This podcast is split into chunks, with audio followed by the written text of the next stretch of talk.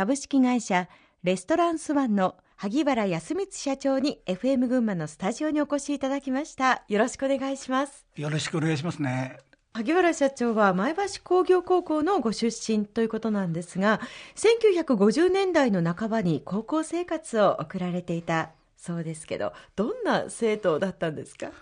ちょっと背伸びして、うん、非常に好奇心が強かったし絶対人に負けないという負けん気の強さ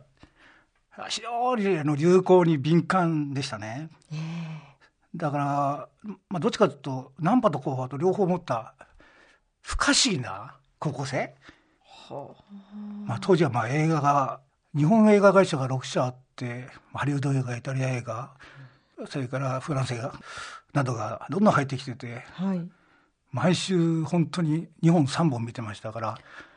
もう完全な映画少年でしたね。で本当のクラブ活動っていうのは僕は山岳部にいたんですね。山岳部はいでこの山岳部にいたのが多分今の私の経営者としての心身を作ってくれた体も心も作ってくれたんかなと思うんですよ。まあ、高校卒業して就職したのが、まあ、映画館を十数館運営していた会社こちらに入社をしたそうですね。まあ、営業職っていう方で入ったんですけど、まあ、営業職って何するってえー、時にはビラ張りにのりの缶を持って街を歩ったり、ポスターを貼ったり時には仮装して宣伝のために、まあ、サンドイッチマン絡みの方をやったりあの頃満杯の映画館で、はい、客席入れないお客様たち立ち見のお客さんたちを後ろから押すという押し役をやったり すごいですね、まあ、でも楽しくてしょうがなかったですね。それはなぜってただで映画が見られる。全ての映画が見られるから。本当に映画が萩原社長お好きだったんですねやっぱり夢を仕事にしたっていう部分もあったのでしょうか？そうですね、まあ、それもありますしあのこの会社の社長が非常に姿勢の厳しい人でして、うん、決めたことは方向をしっかりと定めて隙間を与えないものを体で染みさせるような教育を受けましたんで、はい、あもしこの人の出会いがなかったら多分僕の生き方は変わっていたかもしれません。人生で大切なことをその時代にたっぷりとこう学ばれてベースが作られていったということですね。うん、そうですね。ただそこで一つやっぱりどんな素晴らしい社長であってもどんな素晴らしい産業であっても時の流れには変えられない、うん、やっぱり映画がだんだんだんだんテレビの普及に押されてきて映画が斜陽化していくんですね。その姿も目の当たりに見てきました、うん、いかに物事は次の準備が必要であるかということを心の隅に教えられましたね。そしてそのうちあの映画会社の方も将来考えて飲食業オープンしたという、はい、そこでまあ飲食会社を作ったところ私もそこの飲食会社の方でまあ仕事をさせてもらっていたというのがその次の物語につながってくるところなんです。はい、そうなんです、えー、1965年にこの今お話しいただいた映画館を経営していた会社の社長の妹さんが食堂スワンをオープンする際にスワンに入社したそうですね。そうなんですよ。はい。今亡き山崎秀香先生なんですけども料理研究家料理研究家ですね。それと教育者でもありましたし、えー、その山崎秀香先生が私の方に「どうだあのやってみないか?」っていう話でお誘いを受けて、まあ、私はこの相撲を引き受けはい食堂スワンは前橋市大手町の県庁の近くにありました群馬県婦人青少年センターの中にオープンしたそうなんですけれども滑り出しというのはいかがでしたか？1970年に起こった万博以降だんだん外食産業という言葉が出てきたんですけれども、はい、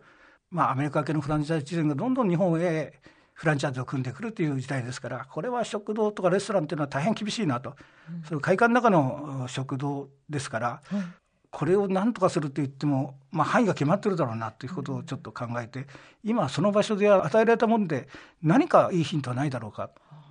というふうに試行錯誤したんですね。はい、はい、その中から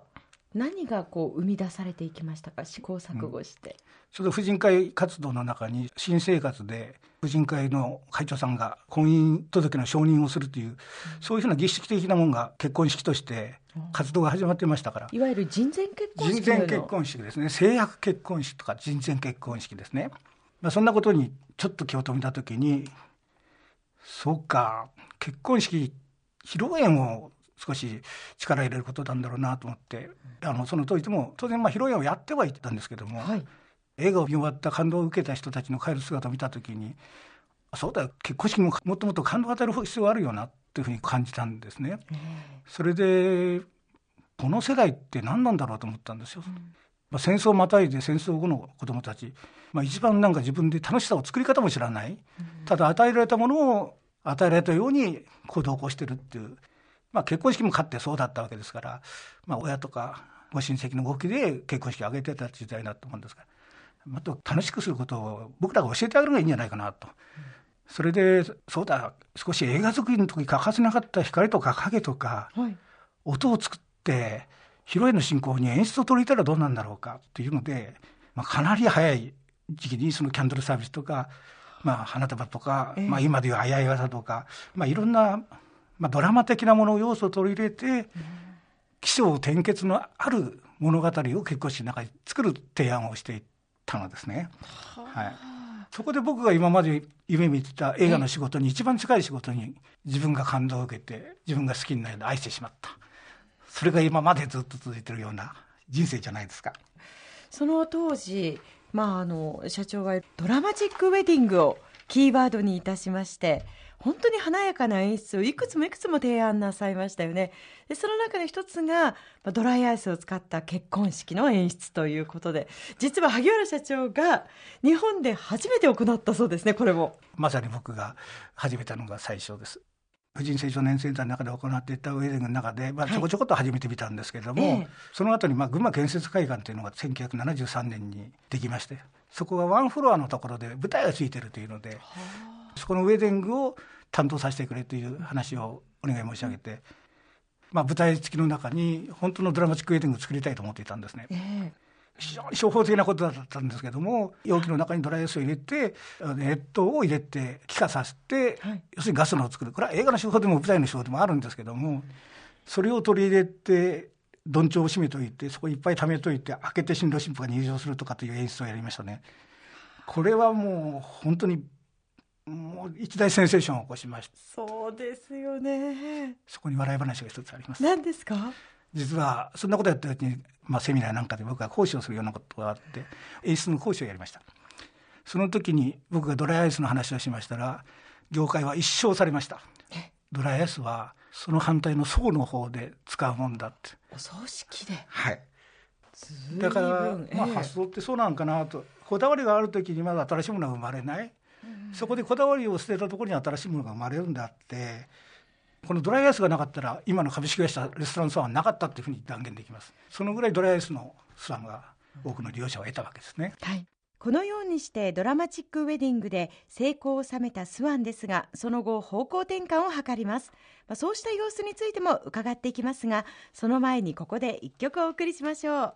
萩原社長の思い出の曲です。どのような曲を選んでいただきましたか？マイウェイなんですね。これはあのバブルの頃商工会所会館でクリスマスデーラーショーをやりまして勝新太郎さんがまだ生前の時に最後のエンディングをマイウェイで撮ったんですけどその時一緒に歌えってことを約束にしてディナーショーをやった勝さんとの思い出もあります、えー、今日は僕の大好きなジプシーキングのエキゾチックなマイウェイをお願いします。はいわかりました。スワン萩原社長の思い出の一曲です。ジプシーキングスでマイウェイ